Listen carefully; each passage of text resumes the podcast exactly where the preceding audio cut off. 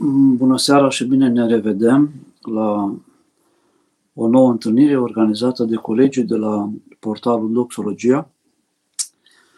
Colegi care pentru seara aceasta au propus o temă interesantă, provocatoare, uh, armele duhovnicești ale creștinului și folosirea lor în ziua de astăzi. În ultima, ultimele zile se vorbește tot mai des despre arme, dar creștinul nu are alte arme decât uh, cele duhovnicești pe care le folosește în măsura în care este conștient de faptul că se află într-un război, că viața lui e într-o tensiune cu păcatul, că se află într-o luptă uh, duhovnicească cu, cu trupul, cu lumea și cu puterile cele rele ale întunericului. Să începem pentru o rugăciune, în numele Tatălui și al Fiului și al Sfântului Duh, Amin. Împărate Ceresc Mângâietorului, Duhul adevărului, care pretutindene ești și toate le împlinești, vistierul bunătăților și dătătorile de viață, vino și te săvârșluiește într noi și ne curățește până de toată întinăciunea și îi mântuiește bunurile sufletele noastre. Slavă Tatălui și Fiului Sfântului Duh și acum și pururea și în vecii vecilor. Amin. Doamne iubiește, Doamne iubiește, Doamne iubiește. Pentru rugăciunile Sfinților Părinților noștri, Doamne Iisuse Hristos, Dumnezeul nostru, miluiește-ne și ne mântuiește prin noi. Amin.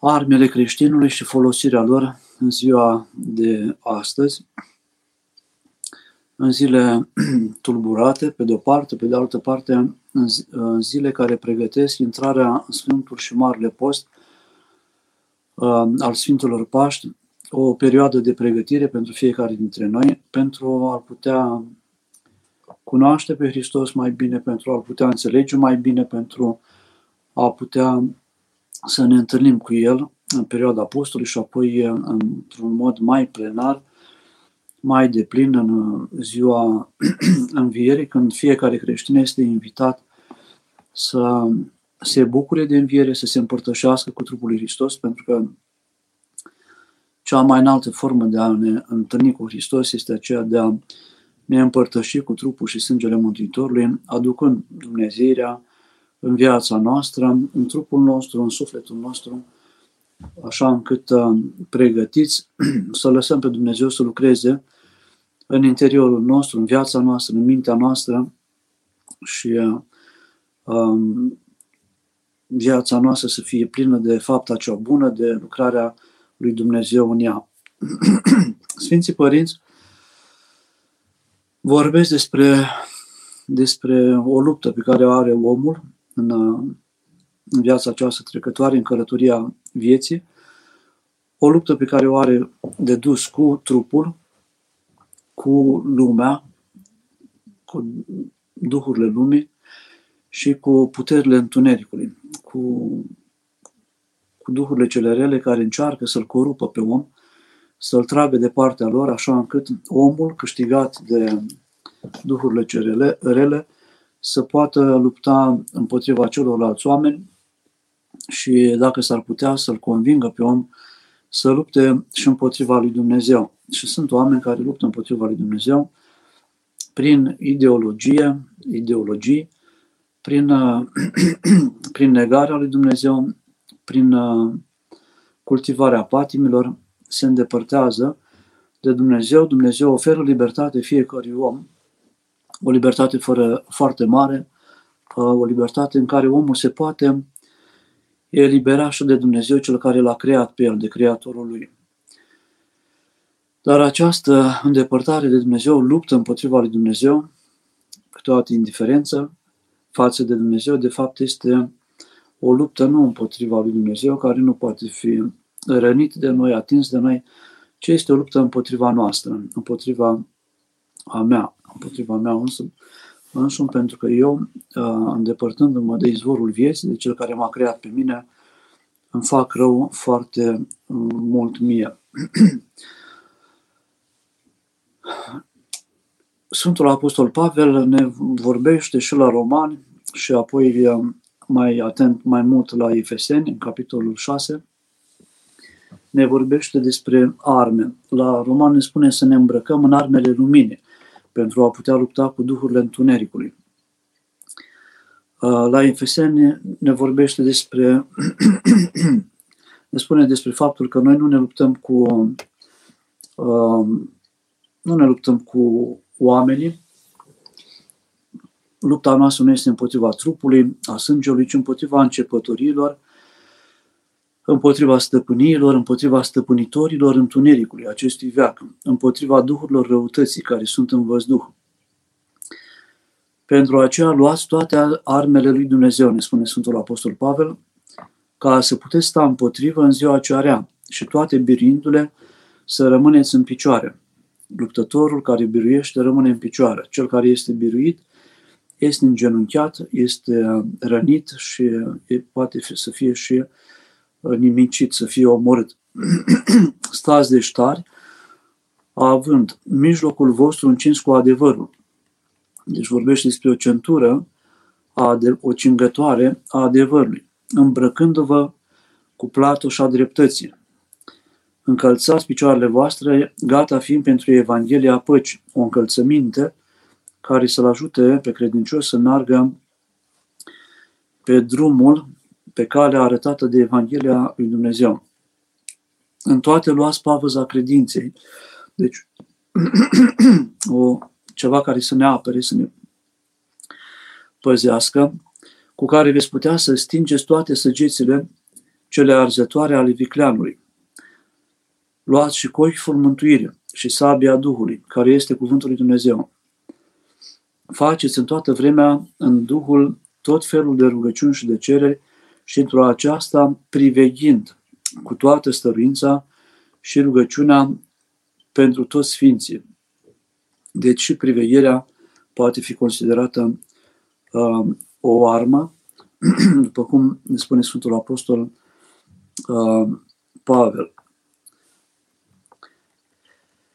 Credinciosul este în toată vremea în război, cum spuneam, cu trupul său, cu, cu tentațiile lumii care îndepărtate de Dumnezeu sau trăind într-o lume în care Dumnezeu se află puțin, omul intră în conflict cu Duhul Lumii, într-o tensiune cu Duhul Lumii și uh, se luptă pentru a rămâne în Duhul lui Dumnezeu.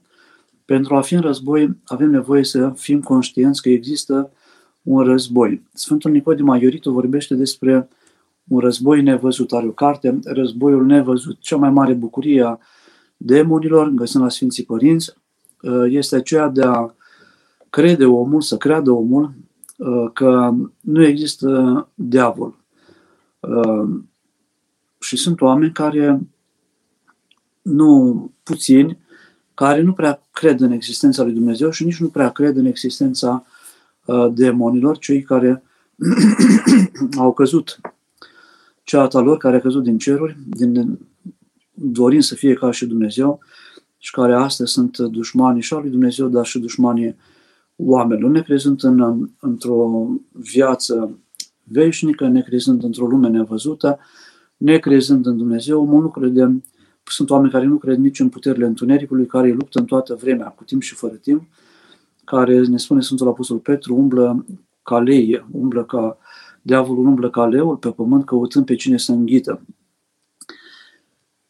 omul neștiind că are un inamic, că are un dușman, nu se pregătește, nu se îngrijește să se păzească.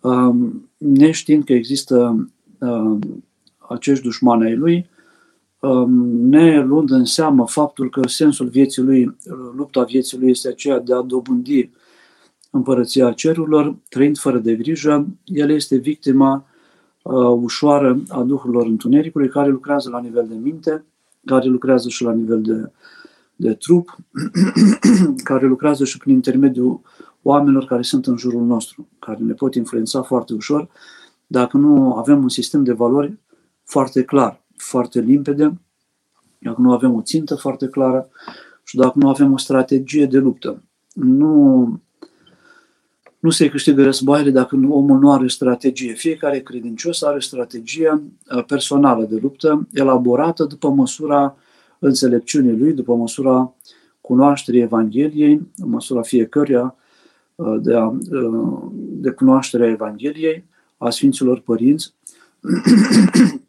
după măsura la care a ajuns prin uh, experiența uh, vieții lui.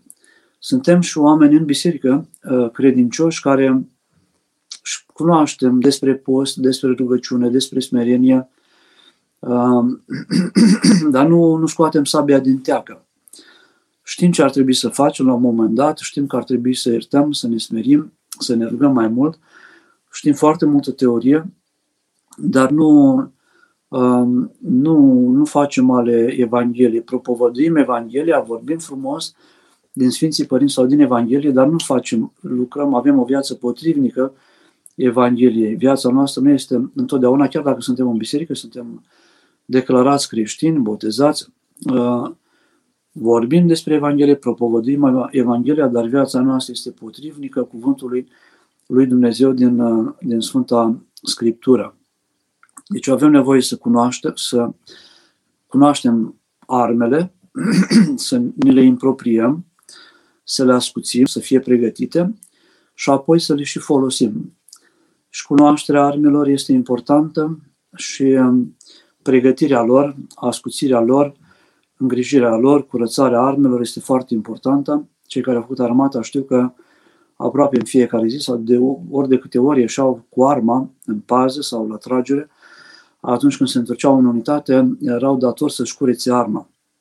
Arma, după ce se folosește, dacă este o armă de foc, are nevoie din nou să fie ștearsă cu ulei, pentru că atunci când se trag uh, focuri de armă, pe țeava armei rămâne praf de, praf de pușcă um, și aceast, uh, acest praf de pușcă deteriorează arma. La fel o sabie folosită în război, am văzut mai mult în filme când am prins unei războaie cu săbii, uh, se ascute din nou pentru că ea uh, uh, se tocește, se strică și cel care, care poartă arma, care poartă sabia, are nevoie să-și o pregătească pentru o nouă înfruntare cu dușmanii, cu potrivnici. Este un cuvânt care îmi place foarte mult, care spune scute sabia pe timp de pace, este o metaforă, ca să o ai pregătită pe timp de război. Pentru că atunci când vine războiul, omul, tu nu mai ai timp să-ți um, pregătești armele. Deci, um, în toată vremea suntem chemați să ne pregătim armele, dar ca și creștini nu avem perioade de armistițiu, nu sunt perioade de pace. Dacă în confruntarea dintre două puteri, uh, la un moment dat uh, am văzut și războaiele mari de 30 de ani, războiul de 100 de ani, nu au fost 100 de ani numai războaie. ci au fost confruntări cu intermitențe, cu perioadă de pauză și în timpul luptelor de multe ori se ridica steagul alb și se lua o pauză, câteodată chiar și în primul război mondial sau al doilea război mondial era o perioada marilor sărbători, cei care se confruntau erau catolici, reformați, anglicani și recunoșteau ziua uh, Sfintelor Pași sau Crăciunului, s-au păstrat uh, consemnări în privința aceasta și în cărțile lui Sven Hassel, un uh, german care a scris o seamă de cărți pe care le știm, cărți din perioada liceului citite de noi, Blindatele morții, Gestapo, Monte Cassino, uh, cărți care, în care se văd uh, perioade în care cele două armate sau plutoane, fragmente de armată, luau un armistițiu pentru o zi, pentru că era o sărbătoare, pentru, sau pentru o perioadă mai lungă de timp în alte, în alte mărturisiri istorice, armatele se opreau și nu se mai uh, confruntau. Pentru viața creștinului nu, nu există perioadă de pace, de, nu se încheie armistiții cu diavolul pentru că el este neobosit, el este spirit, el nu are nevoie să se odihnească, să doarmă, să mănânce, ci lucrarea lui principală este aceea de a ispiti, de aceea este numit și ispititorul sau împotrivitorul, potrivnicul, pentru că el stă împotriva oricărei fapte bune făcute de creștin. Și credinciosul de aceea seara, când se culcă, își face rugăciune de seară ca să fie acoperit de Harul lui Dumnezeu. Dimineața, ca să poată fi ocrotit de ispitele zilei, uh, citește rugăciunile de dimineață. Pentru ca Dumnezeu uh, să-l ajute să învingă ispitele omul cu puterile lui nu poate învinge uh, ispitirile uh, demonilor și de aceea are nevoie să vină puterea lui Dumnezeu peste el și harul lui Dumnezeu peste, peste el, peste noi, pentru a putea să, uh, să învingem să învingem în această luptă care este inegală și în care este nevoie, cum spuneam, să-L avem aliat principal pe Dumnezeu, pe Maica Domnului, pe Sfinții lui Dumnezeu, care ori ne învață cum să luptăm și sau uh, aduc Harul lui Dumnezeu peste noi ca să ne întărească. Câteodată găsim în viețile Sfinților Sfinți care s-au luptat aparent singuri și abia la o vreme a venit mai pregnant ajutorul lui Dumnezeu sau al Maicii Domnului, cum s-a întâmplat și cu Sfântul Antonie cel Mare, despre care scrie Sfântul Atanasie cel Mare că în viața lui, uh, după mai multe lupte cu demonii, a venit, uh, a strigat din toate puterile, Doamne ajută-mă, și a venit Dumnezeu și l-a ajutat și l-a întrebat pe Dumnezeu, unde ai fost până acum, Hristoase, în timp ce eu m-am luptat cu puterile întunericului. și uh, Mântuitorul îi răspunde, am fost aici, dar nu m-ai chemat cu adevărat. Dar câteodată harul se retrage de la om, dar nu se retrage niciodată harul de la om, dar îl lasă pe om să lupte mai mult cu puterile lui ca să-și dorească mai mult harul lui Dumnezeu și să-și întărească mușchii duhovnicești, spirituale. Uh, Sfinții au trecut prin ispite și ne dau exemplul încercărilor lor pentru a ne încuraja și noi, dar toate aceste ispite prin care au trecut oamenii lui Dumnezeu și fiecare creștin trece prin încercări, uh, toate acestea l-au făcut pe un sfânt, ne face, ne fac pe noi aceste încercări mai puternici, mai experimentați în lupta uh, duhovnicească. Dacă ar fi să uh, ne uităm în cărțile unor uh, Sfinți Părinți, am găsit că uh, între arme se numără uh, milostenia ca armă duhovnicească. Cei care oferă milostenie săracilor primește și ei de la Dumnezeu multă milă și mult har. Am întâlnit oameni care spun nu prea fac milostenie pentru că nu știu cum să o fac și n-aș vrea să dau bani sau um, haine unor oameni care nu prețuiesc ceea ce le dau. Am mai încercat de câteva ori și au uh, aruncat mâncarea pe care am dat-o și nu mai știu când să fac și cum să fac milostenia. Milostenia se învață sau înțelepciunea de a face milostenie se dobândește făcând milostenie. Este o experiență pe care uh, o face fiecare. Câteodată ne schimbăm banii în bani mărunți de câte un leu și reușim să oferim câte un leu celui care întinde mâna. Câteodată avem o stare mai bună, duhovnicească, ori ne-am întâlnit cu cineva, ori am avut o veste bună, ori am citit ceva, ori am simțit că Dumnezeu ne-a miluit pe noi și atunci uh, dăm mai mulți bani. Băgăm mâna mai adânc în portofel sau în buzunar și miluim pe cel care ne este în cale cu mai mult și uh, lucru pe care nu l-am face într-o altă zi sau într-o altă situație, îl facem când suntem într-o bucurie. Am simțit că Dumnezeu a lucrat în viața noastră, apare cercetul în fața noastră și ne simțim vinovați. Dumnezeu m-a miluit și o să nu miluiesc pe acesta și ofer mai mulți bani decât ai oferit în mod normal. Uh, după ce te îndepărtezi, parcă nu-ți pare rău. Aia este o experiență. Simți că ai făcut bine, că ai dat uh, un ban mai mult, știu eu, 50 de lei, 100 de lei unui necăjit, unui cerșetor care poate câteodată are o față care nu-ți place, poate odată l-ai văzut într-o situație care nu se cădea, uh, pe care nu ai apreciat-o, l-ai văzut fumând, l-ai văzut beat, l-ai văzut certându-se, dar ai făcut gestul de a-i da mai mult și simți o bucurie. O bucurie care vine poate și din chipul lui surprins sau umilit sau se întâmplă ceva și asta este o experiență. Experiențele acestea de a da un leu, de a da mai mult, de a da o pâine, de a ți se refuza darul, de a simți că nu a fost primit darul, pentru că poate l-ai dat cu aroganță, sau l-ai dat cu superioritate, sau l-ai dat cu dispreț. Uh, este o experiență din care omul uh, învață.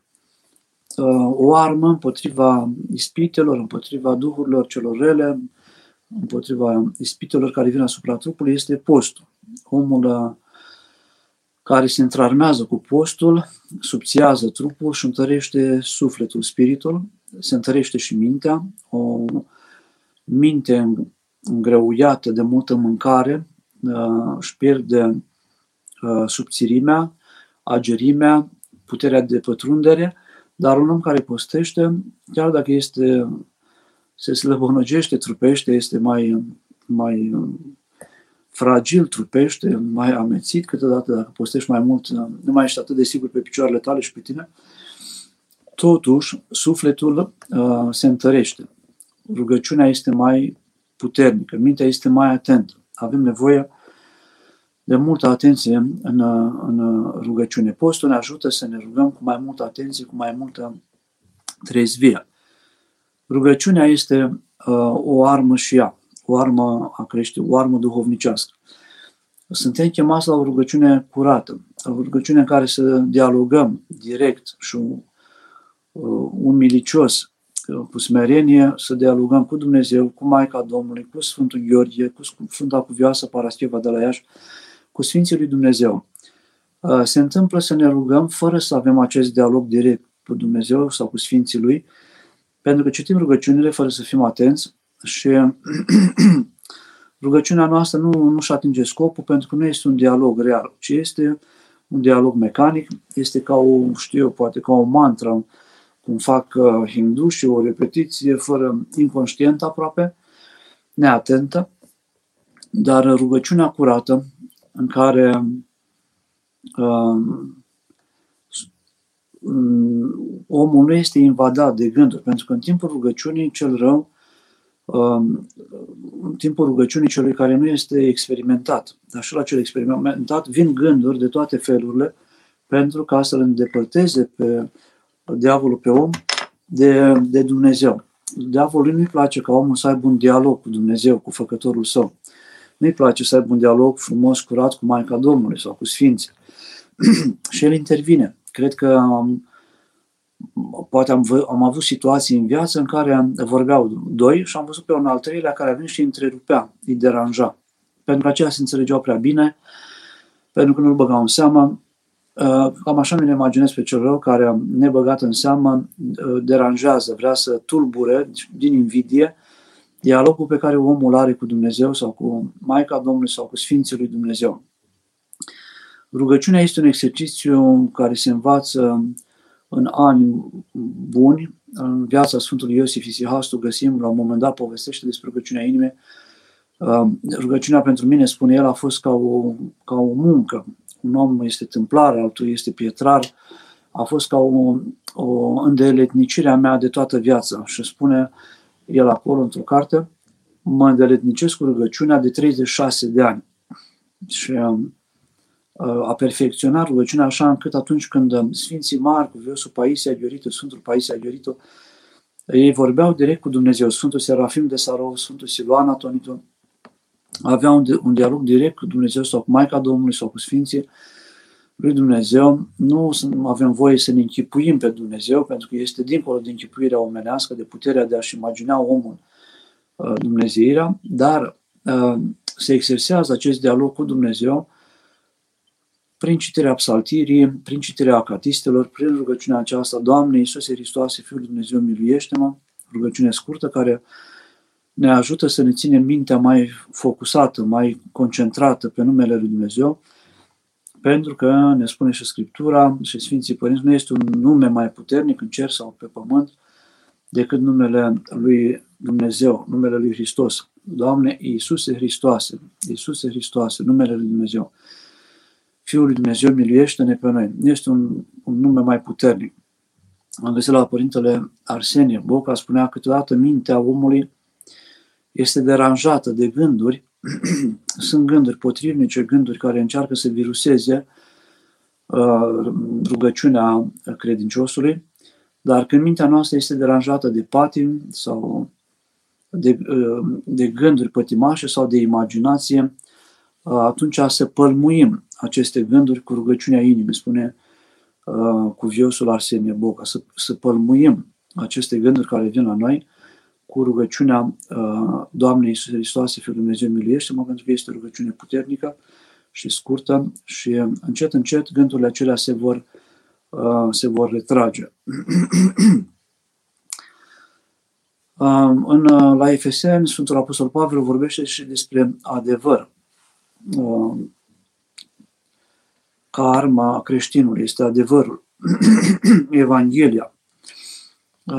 Și apoi la un moment dat spune despre sabia Duhului, Cuvântul lui Dumnezeu. Avem nevoie să cunoaștem adevărul. Noi nu ne putem folosi de această armă a adevărului și au nevoie și oamenii din jurul nostru să cunoască adevărul. De aceea, uh, sabia Duhului, Cuvântul lui Dumnezeu, omul, uh, cunoscând Scriptura, cunoscând Cuvântul lui Dumnezeu, îl împărtășește celuilalt, nu tace. Uh, era o glumă prin Ardeal. S-a dus cineva să bea și era o, um, un izvor otrăvit și um, acela a tăcut sau i-a spus bea că este apa bună. Um, adică dacă este un izvor, avem sau cineva caută apă de băut. Mărturisitorul îndeamnă, vezi, că nu este aici, mergi mai înainte și undeva acolo să găsești un izvor cu apă foarte bună. Omul care nu propovădește pe cuvântul Evangheliei, cuvântul lui Dumnezeu, este ca cel care nu, care tace și lasă pe cei din jurul lui, lui să se utrevească cu apă care nu este potabilă sau să moară de sete, pentru că acela caută un izvor bun și nu-l găsește. Uh, mărturisim cuvântul lui Dumnezeu, suntem uh, mărturisitori a Evangheliei, uh, ne apropiem această armă, sabia Duhului, cuvântul lui Dumnezeu, cum spune Sfântul Apostol Pavel, și o oferim celorlalți din jurul nostru, care nu îl cunosc pe Dumnezeu. Dacă sunt părinți, oferă adevărul copiilor lor, fraților lor, uh, rudelor, prietenilor de la serviciu, vecinilor de acasă, ca toată lumea să-L cunoască uh, pe Dumnezeu. Suntem chemați să fim mărturisitori ai lui Dumnezeu, să spunem cât bine ne-a făcut nou Dumnezeu, asemenea uh, demonizatului din Gadara, căruia Mântuitorii spune, mergi Uh, la casa ta, el vrea să-L urmeze pe Dumnezeu, mergi la casa ta și spune cât bine, între, uh, spune-le alor tăi, spune între ai tăi, cât bine ți-a făcut ție Dumnezeu. Nu ascunde sub o roc uh, lumina, adevărul, ci mărturisește celorlalți ca să se bucure și el de acest adevăr. Și acest adevăr devine o armă în gura creștinului. Dacă se poate, devine o armă și să poți să faci fapta cea bună, să rostești cuvântul Evangheliei, uh, este necesar să cunoști Evanghelia. De aceea primim câteodată, de multe ori de la duhovnic, uh, acest canon de a citi în fiecare zi un capitol sau două capitole din, uh, din Evanghelie, din Noul Testament, ca să fim familiarizați cu Cuvântul Lui Dumnezeu, să ne folosim noi de el și apoi să-l împărtășim celor din jurul nostru. Sfântul Apostol Pavel vorbește apoi despre pauza credinței, scutul credinței, care te apără de săgețile vrășmașului. Um, omul credincios uh, este mai greu de răpus, pentru că el știe, uh, având credință în Dumnezeu, știe și despre lucrarea uh, celuilalt și îl recunoaște mai repede. Și cum spuneam, și cel care cunoaște Evanghelia, cunoaște adevărul, și este chemat să-l divulge pe diavol, să-l uh, de, deconspire, să-l uh, vădească celor din jur. Uh, cel care are credință, de asemenea, recunoaște ușor lucrarea vrășmașului. Sunt oameni care au credință, care au cunosc adevărul, dar care nu dau importanță și încet, încet nu dau importanță luptei și atacurilor celor care vin din partea demonilor și încet, încet sunt uh, neutralizați, rămân cu arma nefolosită sau li se ia voința de a mai putea lupta. Uh, deci sunt oameni care știu foarte bine, dar sunt chinuiți de duhurile cele rele, de patim care îi neutralizează și uh, lucrul acesta le, le ia libertatea. Postul rugăciunea, cunoașterea Evangheliei, cuvântul adevărului, privegherea, adică uh, a fi treaz în toată vremea, ne vorbește Sfântul Apostol Pavel și despre priveghere. Capacitatea omului de a fi atent, de a prelungi timpul în care este cu Dumnezeu, în care este în rugăciune, în dialog cu Dumnezeu. Și uh, privegherea este și uh, atenția pe care o avem la ce se întâmplă în jurul nostru și la ceea ce se întâmplă în inima noastră din punct de vedere duhovnicesc. Duhovnicește vorbind. Adică ești atent să vezi de ce s-a retras harul de la tine, de ce simți uh, o întristare și omul care se roagă și este atent, când își dă seama că a greșit față de cineva, cere iertare și repară, ca să se reîmpace cu Dumnezeu, repară relația stricată cu, cu aproapele său. Și greșim aproape în fiecare zi față de oamenii din jurul nostru, prin cuvânt, prin atitudine, prin faptă, prin gest, prin privire.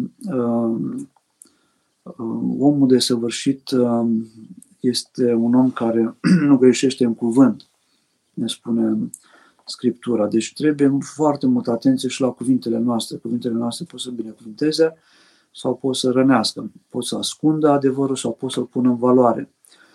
Pot să inspire sau pot să întunece. Stai lângă oameni și te simți mai inspirat, mai puternic, mai vioi duhovnicește sau stai lângă oameni și parcă te simți închis, ți se închide mintea, sufletul și nu, nu vrei să faci ceva și nu poți să faci sau nu, nu-ți vine nicio idee pentru că cel de lângă tine poate să fie, cum spuneam și altă dată, o binecuvântare sau un blestem, dar oricum ar fi, credinciosul care se roagă are datoria de a răspândi el în jurul lui și de a lucra cu el pentru a se transforma pe el și a ajuta el pe ceilalți. Ceilalți oameni, semenii noștri, uh, au libertatea fiecare să facă ceea ce poate el să facă, iar noi avem uh, chemarea aceasta de a ajuta prin prezența noastră, prin bucuria noastră, prin cuvântul nostru, pe cei din jurul nostru.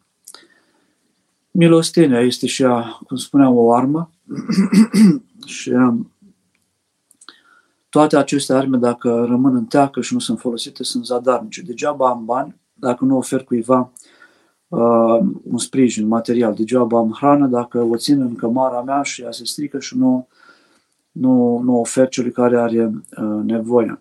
Semnul Sfintei Cruci, ne spune uh, și Sfântul Apostol Pavel, avem și tropar, crucea este armă împotriva uh, diavolului. Și uh, cruce tare ne închinăm Hristoase și Sfântă Învierea ta o lăudăm și o slăvim că Tu ești Dumnezeu nostru, pe altul nu știm numele Tău, numim.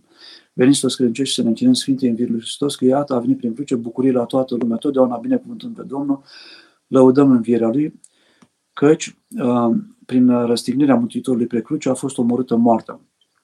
Moarte pre moarte căcând. Uh, semnul Sfintei Cruce făcut frumos cu mâna, numele Tatălui și al Fiului și al Sfântului Duh, nu repezit, nu în grabă, nu într-o stare de neconștientizare a ceea ce facem, are puterea de a ne elibera de duhurile cele rele, de a îndepărta Duhul cel rău de la, de la noi. O altă armă este răbdarea.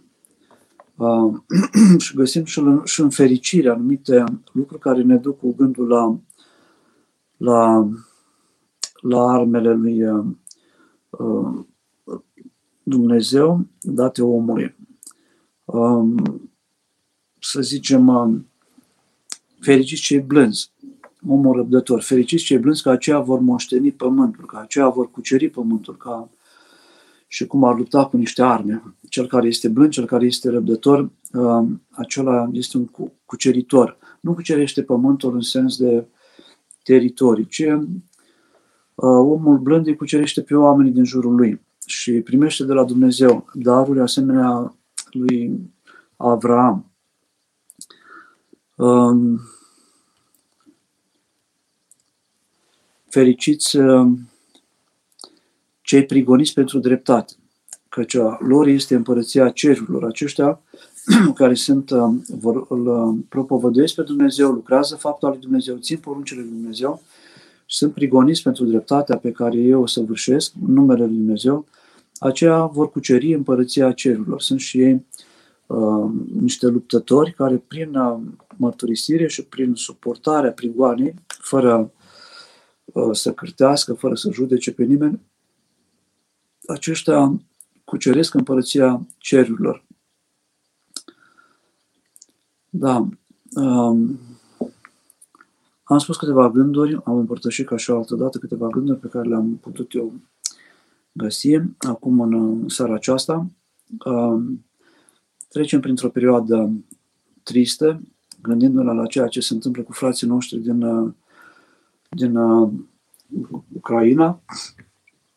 Um, suntem îngrijorați, majoritatea dintre noi, dar Sfinții Părinți ne îndeamnă să ne rugăm.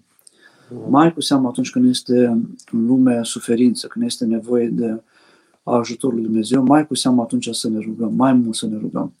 Și să nu judecăm. Și judecare, nejudecare este o armă.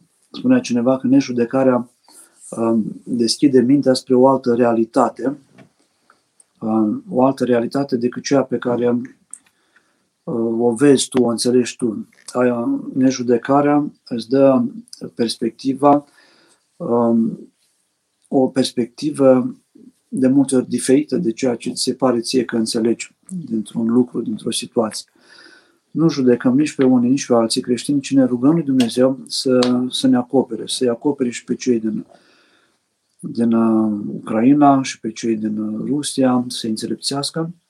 Dumnezeu are această putere să-i umilească, să-i împace pentru, pentru a trăi o viață frumoasă uh, uh, pe pământ, pentru că omul nu este chemat de Dumnezeu să se certe, să se, să se dispute pe teritorii pământești, ci este chemat să iubească, să ierte, să nădăjduiască, să fie răbdător, să fie blând. Asta este vocația creștinului, aceea de a fi asemenea lui Dumnezeu. Și învățând de la Dumnezeu să fim îndelung răbdători, să fim milostivi, să fim oameni buni să nu fim oameni cărpănoși, cum zicea cineva, ci să fim oameni omănoși. Omul omănos este un om căruia este milă de cei din jurul lui, care nu ar face rău cuiva uh, aflat în preajma lui. Omul cărpănos este cel care, asemenea lemnului de carpă, are multe noduri, este răsucit și care uh, se taie greu de către tăietorul de lemne, dar care este foarte bun pentru, are o putere calorică foarte mare. Am împărtășit câteva gânduri, mai mult ca o invitație pentru a ne ruga mai mult în perioada aceasta, pentru a ne smeri mai mult. Smerenia, la fel, este o armă.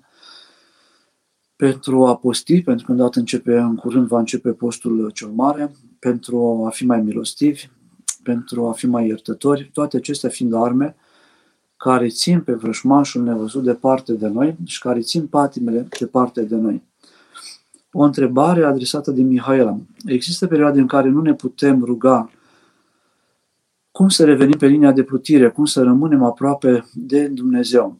Uh, cu siguranță sunt perioade în care omul se simte mai apăsat, mai trist, mai... sau nu mai are pur și simplu uh, starea de rugăciune. Le considerăm ca fiind niște încercări pentru fiecare dintre noi și uh, rugăciunea se învață rugându-ne cum spuneam, milostenia se învață a face milostenie cu înțelepciune și cu, după voia lui Dumnezeu, se învață făcând milostenie. Câteodată greșim, facem milostenie cuiva care poate nu, nu merită, dar nu știm noi dacă merită sau nu, Dumnezeu știe, dar noi beneficiem de harul care vine peste noi atunci când suntem milostivi față de cei din jurul nostru. Rugăciunea se dobândește rugându-ne. Ne rugăm. Pentru a ne ruga avem nevoie de răbdare. Ca să învățăm rugăciune avem nevoie de răbdare, pentru că se întâmplă să apară starea de plictiseală, de rutină. Aceleași rugăciune sunt repetitive, știm saltirea aproape pe de rost, știm ce urmează atunci când citim catisme, dar lucrul acesta ne și bucură. Suntem chemați să și înțelegem ceea ce citim, ceea ce zicem și în fiecare zi. Dumnezeu vede efortul nostru, chiar dacă nu nu mai avem starea de rugăciune, dar vede efortul, că ne rugăm și credem în Dumnezeu și facem efortul de, de a ne ruga când nu suntem răsplătiți cu o stare bună. Și poate rugăciunea aceea făcută cu, cu greutate este mai primită de Dumnezeu decât o rugăciune făcută cu ușurință, fiind o, foarte odihnit, într-o stare bună. Pentru că efortul de a ne ruga este mai mare. Ca și în sport. Că cele mai bune exerciții fizice, genoflexiuni, flotări, sunt ultimele pe care le facem. Acelea sunt cele mai bune pentru condiția fizică, pentru uh, mușchi, sportivi știu. Uh, primele, faci primele 10 genoflexiuni sau flotări sau tracțiuni sau știu eu ce exerciții fizice, le faci cu ușurință, îți place să le faci, dar uh, ultimele sunt cele mai greu de făcut și cele mai binevenite pentru organism. Ne rugăm, continuăm rugăm și pe duhovnic să se roage pentru noi. Rugăm și pe prieten, roagă de pentru mine că parcă am o stare greoaie și nu mai pot să mă rog. Și toate acestea uh, vor face ca Dumnezeu să trimită darul rugăciunii, încet, încet. Și faptul că ne smerim și cerem ajutorul uh, este apreciat de Dumnezeu.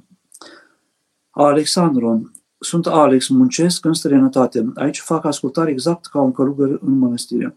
Cum să trec peste atunci când văd cum râd de mine superiorii mei când îmi dau anumite sarcini? E, un, e o provocare. Să simți că am văzut în mănăstire lucruri din acestea și în, în lume uh, și am făcut și eu, am greșit față de oameni, poate, cu siguranță, nu poate. Uh, este o provocare pe care poți să o folosești bine. Adică atunci când suntem încercați, putem să conștientizăm, este o încercare, să vedem cum ies din ea, cum depășesc această situație. Și uh, să folosesc încercarea, greutatea pentru a mă dezvolta duhovnicește, pentru a-mi dezvolta puterea minții, înțelepciunea și uh, a depăși situația. A mai apărut o situație complicată. Hai să vedem cum o să mă port acum. Hai să vedem dacă vine Dumnezeu să mă ajute. Hai să mă rog. Hai să vedem cum fac ca să pot depăși. Și uh, trebuie văzut ca ceva pozitiv lucrul acesta. Dar uh, la un moment dat, dacă nu poți și ajungi să cârtești, să judeci foarte mult, poate este mai bine să schimbi locul de muncă. O doamnă mi-a spus că era disprețuită de șeful ei undeva într-un birou și uh, a primit un canon de rugăciune destul de aspru pentru șeful ei și la un moment dat s-a schimbat atitudinea uh, șefului față de ea radical. A devenit mult mai uh, um, omenos, mult mai răbdător, mult mai dialogal, mult mai uh, asculta mai mult, înțelegea mai bine și a, poate i-a descoperit Dumnezeu că această angajată a lui era o, un, um, un angajat de valoare și a început să o aprecieze mai mult. Zic un exemplu pe care l-am în minte acum de curând. Deci rugăciunea pentru cel care se poartă cu râde, se poartă cu dispreț față de cel la, uh, care este angajat și rugăciunea poate să, să schimbe lucrurile. Lavinia, ce rugăciune să fac pentru căsătorie?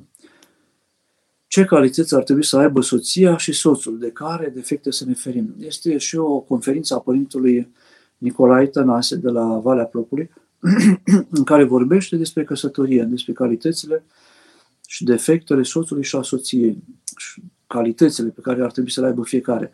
De asemenea, este o conferință pe care o, un cuvânt al Părintului Coman Constantin despre căsătorie și arată ce trebuie să facă soția și ce trebuie să facă soțul uh, în uh, relația lor de căsătorie.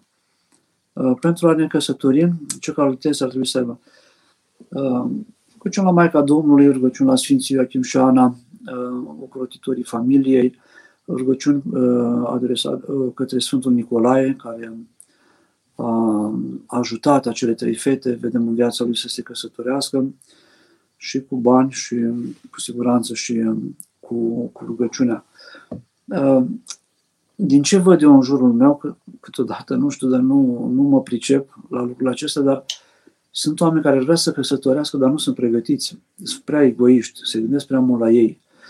Și am cunoscut pe cineva care Uh, și-a dorit foarte mult să se căsătorească. Un băiat a cerut-o de soție și când a cerut-o de soție, spunea că este frică de căsătorie și că nu mai vrea să se căsătorească. Dar băiatul acesta spune cu minte, lucrează, este în biserică, este credincios, are un salariu foarte bun care, um, să zicem, um, garantează o existență decentă a unei familii. Um, a apucat o frică foarte mare și a dat seama că va trebui să renunțe la ea, pentru că și avea un, un loc de muncă frumos, onorabil, care presupunea multe călătorii și probabil că se gândea, mă voi căsători și stilul meu de viață, avea deja o vârstă peste 30 de ani, va trebui să se schimbe. Deci își dorea foarte mult, suntem, ne contrazicem în noi. Își dorea să se căsătorească, când a venit vremea să se căsătorească, a avut probleme mari de a accepta prietenia acelui băiat pentru a face pașii necesari spre căsătorie.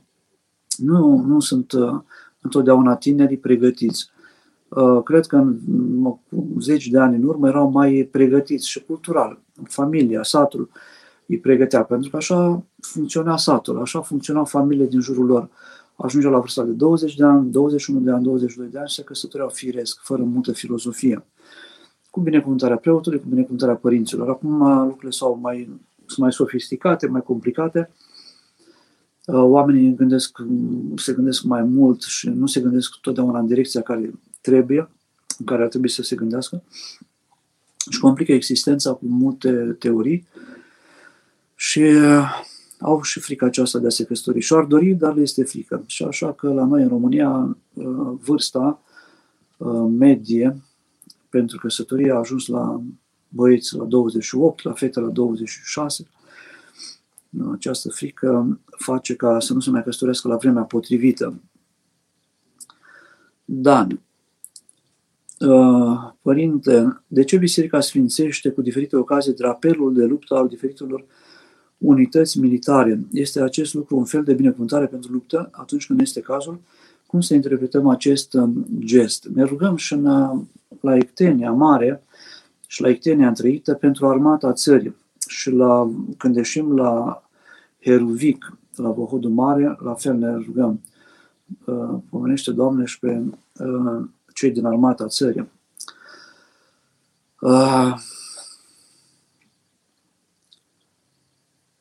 în vechime, în evul mediu, valorile erau pământul, era voievodul, era Dumnezeu mai întâi și omul um, își apăra familia și apăra pământul din care se hrănea familia și din care se hrăneau oamenii din satul lui. Veneau tătarii, veneau turci, veneau, știu eu cine mai veneau, polonezii, ungurii vecini, la foarte adesea tătari, prădători, care luau grânele, luau animalele și oamenii se coalizau pentru a face uh, față acestor prădători. Și uh, atunci uh, și preotul intervenea și făcea rugăciune ca aceștia să nu moară, apărându-și pământul, apărându-și familia, copiii, soțiile se rugau pentru ei pentru a nu, a nu fi răpuși de cei care veneau să prade. Cum spune și Eminescu, mulți au venit să ia pământ și apă și au rămas pe aici, apă și pământ. Uh, și nu este o moarte eroică când mergi la furat. Nu să ne ferească Dumnezeu. Și atunci preotul era și el cel care îl ruga pe Dumnezeu, așa cum s-a întâmplat și în Vechiul Testament. Uh, cereau ajutorul lui Dumnezeu în războaie israeliții. Uh, preoții se rugau ca acest popor pentru care ei existau, funcționau, uh, pe care îi binecuvântau, pentru care cereau Harul Dumnezeu, pentru care săvârșeau Sfânta Liturghie, să fie o ocrotit de Dumnezeu. Steagul este un um, simbol de luptă pe care dacă îl pierdeau câteodată armatele, se considera că armata Um, a pierdut uh, războiul. Um, într-o parohie, biserica este stea, crucea de pe biserică. Spunem noi că într-o parohie existența bisericii, a clopotniței, a cruce de pe biserică, dă sens întregii comunități. Biserica dă sens întregii comunități, fiecărui act al fiecărui creștin din comunitate. Uh, faptului că muncesc orice se întâmplă în comunitate, este cu binecuvântarea bisericii, plecând de la botez, mirungere, uh, cununie, mormântare, toate se petreceau în biserică, biserica era așezată în centrul satului și existența bisericii în centrul, în centrul satului, sunetul clopotului, da sens muncii de la ogor, uh, fiecare lucru pe care îl făcea credinciosul din sat. Și această biserică a dat sens și acestor lupte de apărare pentru noi. S-au întâmplat și lucruri care poate nu sunt potrivite, în sfințirea anumitor um, arme, dar um, rațiunea de a binecuvânta armata care își apără neamul, um, existența preotului militar, în primul război mondial, în cel de-al doilea război mondial, a fost aceea de a chema ajutorul Dumnezeu pentru apărarea țării și a credinței strămoșești. Deci nu în perspectiva războaielor de apărare uh, s-au făcut și aceste rugăciuni. Da. Așa trebuie interpretat acest gest, Dan. Ioan. Doamne ajută, Părinte, de ce, să, de ce se roagă Biserica pentru conducătorii politici decât am fost introdus în cult acest obicei pentru a se ruga pentru conducătorii țării? Cred că de foarte mult timp îl avem încă, am găsit liturgierii foarte vechi și um, au fost conducători care nu erau cum a fost situația uh, regelui Carol, regele uh, Carol I și regele Ferdinand nu au fost ortodoxi, au fost catolici. Regele Carol al II-lea și regele Mihai I au fost ortodoxi. Dar când spui pentru, pentru conducătorii țării, și în perioada comunistă ne rugam pentru conducătorii țării și era Ceaușescu, despre care nu știm. Atitudinile lui de multe ori au fost au arătat că nu era indiferent față de valorile bisericii noastre. Povestea Părintele Arhiepiscop Pimen că prin anul 1966, cred că, sau 68, Ceaușescu cu Elena Ceaușescu au venit la Putna în postul mare și uh, au intrat, a intrat Ceaușescu prin ușile împărătești uh, în biserica din Putna și apoi uh, au fost invitați la masă, dar starețul de atunci, care cred că era în alt preasfințitul Pimen, dacă nu greșesc, au spus suntem în postul mare și mâncarea la noi la mănăstire este mâncare de post în perioada aceasta. Și părintele uh, arhiepiscop Pimen spunea că Ceaușescu a spus atunci care era considerat comunist, iar ideologia comunistă era ateie. Dar nu toți cei care au fost comuniști au fost atei sau nu au fost uh, împotriva bisericii, cel puțin uh, în inima lor. Au spus Ceaușescu atunci vom respecta toate ale casei, toate rânduielile mănăstirii și au mâncat, uh, au mâncat de post și ei. Uh, deci ne rugăm pentru conducătorii țării, chiar dacă sunt poate unii dintre ei de altă credință sau sunt uh, atei declarați, să spunem, cum s-a întâmplat cu Iliescu, Ion Iliescu, președintele Ion Iliescu s-a declarat liber cugetător. La un moment dat ne-a rugat pentru conducătorii țării și în vremea aceea, pentru ca ei să primească înțelepciune de la Dumnezeu, inspirație de la Dumnezeu, prin ei să lucreze Dumnezeu, chiar dacă ei s-au declarat poate câteodată Uh, liber cugetători sau indiferenți religioși sau um, atei. Deci ne rugăm lui Dumnezeu ca să înțelepțească, să se lucreze, uh, să se facă lucrarea lui Dumnezeu și prin aceștia care sunt. Um, și spunând pentru conducătorii țării la general, între conducătorii țării cu siguranță sunt și oameni foarte credincioși, pentru cei care au conștiință scrupuloasă și cred că ar trebui să nu mai spunem pentru conducătorii țării. Sunt și uh, oameni care spun că ar trebui să ne uh, rugăm specific pentru conducătorii țării care sunt credincioși. Uh, îl rugăm pe Dumnezeu să înțelepțească și pe cei care sunt mai puțin credincioși și să le aducă că gândul cel bun. Costin, ce înseamnă să binecuvântăm pe cei ce ne prigonesc? Cum să facem propriu zis acest lucru? Poate o armă este și a ierta pe dușmani este ușor să iertăm pe cei care ne iubesc. Deci nu este nevoie să iertăm, iubim și noi primim de la ei daruri. Ah. Dar a ierta pe cel care ne greșește este foarte greu. Și spunea azi Părintele Mitropolit, citându-l pe Sfântul Simeon, nou teolog, că sunt mai multe trepte ale iertării vrășmașilor, să nu te împotrivești lui, apoi uh, uh, să ajungi la un moment dat să îți iubești vrășmașul încât, așa încât, um, iubindu pe vrășmașul tău, ajungând la o măsură duhovnicească înaltă, să suferi pentru păcatele uh, vrășmașului tău, vrășmașul tău greșește, face păcate, tu să consideri că sunt păcatele tale, ca și cum ar fi păcatele tale. Păcatele vrășmașului tău este o măsură foarte, foarte înaltă. Și apoi o altă, uh, o, o altă treaptă este să fii în stare să-ți dai sufletul și trupul tău uh, să se piardă pentru câștigarea vrășmașului tău. Au fost Sfinți Părinți care s-au rugat și pentru demoni, cărora le-au fost milă de demoni. Uh, vrășmașii noștri sunt chipuri ale lui Dumnezeu, sunt oameni și nu este ușor, este o mare provocare, dar este un exercițiu pe care putem să-l facem atunci când avem pe cineva care nu ne simpatizează sau ne urăște sau ne vorbește de rău, cu toate că nu are dreptate să ne vorbească de rău. Oameni care poate au primit de la noi binele, cărora le-am făcut binele, bine, și apoi se ridică împotriva noastră. Steinhardt are un, un cuvânt, să iertăm pe cei cărora le-am făcut binele. Om care a primit din partea noastră un dar, care a fost ajutat în perioada când el era foarte necăjit, s-ar putea să ne urască, pentru că noi am avut ocazia să-l vedem în situații foarte uh, grele, situații în care el a fost umilit, a fost într-o depresiune, a fost într-un necaz foarte mare, noi l-am salvat, l-am ajutat și el acum ar vrea ca noi să nu mai existăm, ca să nu știe nimeni că el a fost umilit, a fost într-o situație foarte umilită, foarte... Și atunci și-ar dori ca să nu mai existe cel care l-a ajutat pe el, care l-a văzut într-o situație grea sau care l-a văzut păcătuind și care l-a ajutat.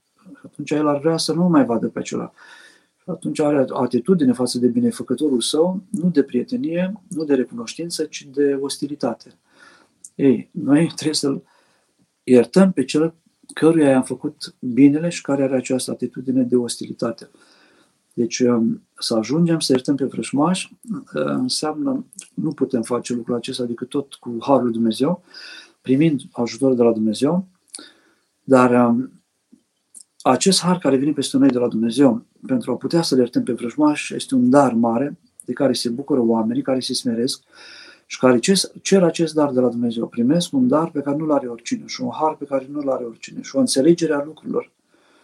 Ajungi la o înțelegere a lucrurilor ca să poți să-l ierți pe cel care ți-a făcut rău, care te, îți urmărește călcâiul, care te urăște, care te vorbește de rău și tu să ajungi la a alerta pe el înseamnă o înaltă înțelepciune. Iar lucrul acesta este de la Dumnezeu. Și faptul că tu ai avut ocazia să treci pentru acea astfel de situație și să biruiești, să o depășești, înseamnă că tu ai ajuns la o înțelepciune foarte înaltă la care nu ai fi ajuns dacă nu ai fi trecut prin situația aceasta. Deci, uh, o răutate devine o binecuvântare. Un rău devine o binecuvântare pentru tine și o prilej de a deveni mai puternic și mai înțelept și mai iertător și mai iubitor. Când te vei reîntâlni cu o situație asemănătoare, având experiența unei uh, deja depășirii acestei ispite și ai reușit să-ți ierți vrăjmașul, vei putea să depășești mult mai, mai ușor, mult mai repede și mult mai, mai uh, eficient, să spunem așa, în termeni economici, uh, conflictul acesta. Uh, Mihaela, ce înseamnă luați jugul meu și povara mea că ce este ușoară? Este a renunța la tine, a accepta să lucreze Dumnezeu în tine. Păi ce ai renunțat la, la, la eu, știu, eu vreau, eu pot, eu reușesc și legi pe Dumnezeu să reușească El în tine, uh, povara pe care o porți ți se pare mult mai ușoară. O poartă Dumnezeu. Luăm uh, jugul lui Dumnezeu, adică uh, facem efortul de a dobândi asemănarea cu Dumnezeu de a fi milostiv cum este Dumnezeu, de a fi răbdător cum este Dumnezeu, de a fi uh, iubitor cum este Dumnezeu, de a fi smeriți cum este Dumnezeu. Și atunci Dumnezeu lucrează în noi, poartă El povara um, și um, după ce se depășește o greutate, spunem ce ușor a fost așa, dacă aș fi m-aș fi folosit de înțelepciunea, doar de înțelepciunea mea, de inteligența mea, de efortul, forța mea uh, personală, ar fi fost mult mai obositor, m-aș fi consumat mult mai mult, ar fi fost mult mai epuizant pentru mine, uh, așa lăsându-l pe Dumnezeu să îi preia al povara, povara devine foarte ușoară uh, pentru mine. Să-l așezăm pe om să, să ne așezăm și noi înaintea lui Dumnezeu, să-L așezăm și pe om, dacă putem, să-L raportăm la Dumnezeu, pe cel care ne face greutăți, să-L ajutăm să se raporteze la Dumnezeu, nu la noi. Și să ne raportăm la Dumnezeu în greutatea pe care avem în relația cu un om. Jugul lui Dumnezeu asta înseamnă smerenie, înseamnă iubire, înseamnă jertfă și povara apoi va fi uh, mult mai ușoară. Nicolae, Doamne ajută! Putem folosi iubirea ca și armă? Și iubirea este o armă. Iubirea este o armă care topește răutatea celuilalt. Este acel cărbune aprins, așezat pe capul celuilalt, atunci când el ne face un rău și noi îl iertăm, îl iubim, ne purtăm frumos față de el, uh, provocăm nedumerire, provocăm procese de conștiință, trezirea conștiinței celuilalt.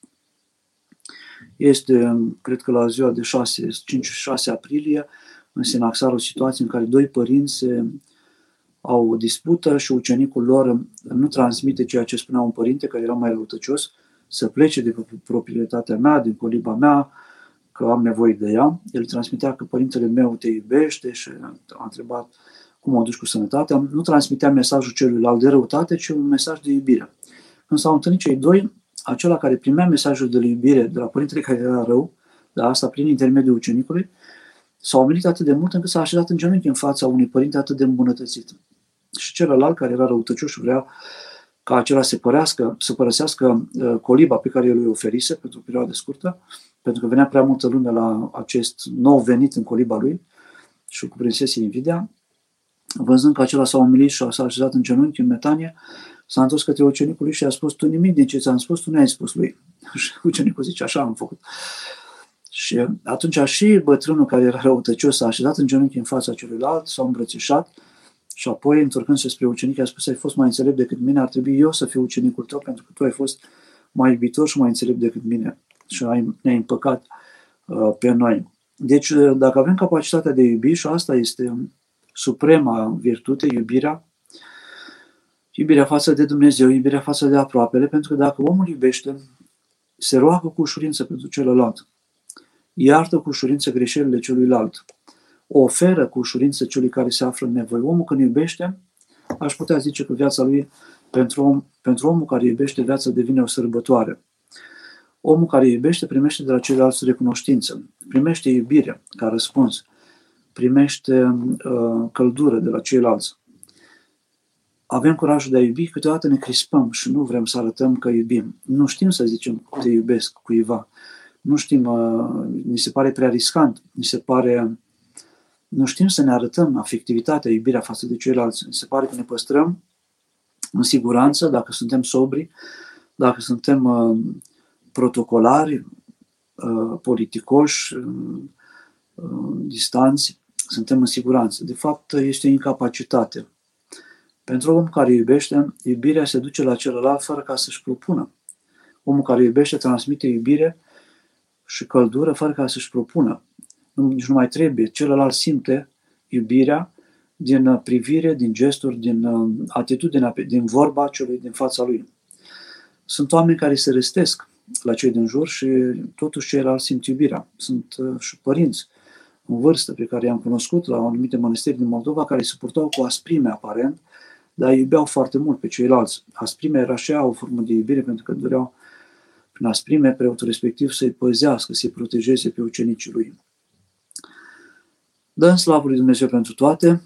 Ne rugăm lui Dumnezeu să ne ajute să dobândim aceste arme duhovnicești.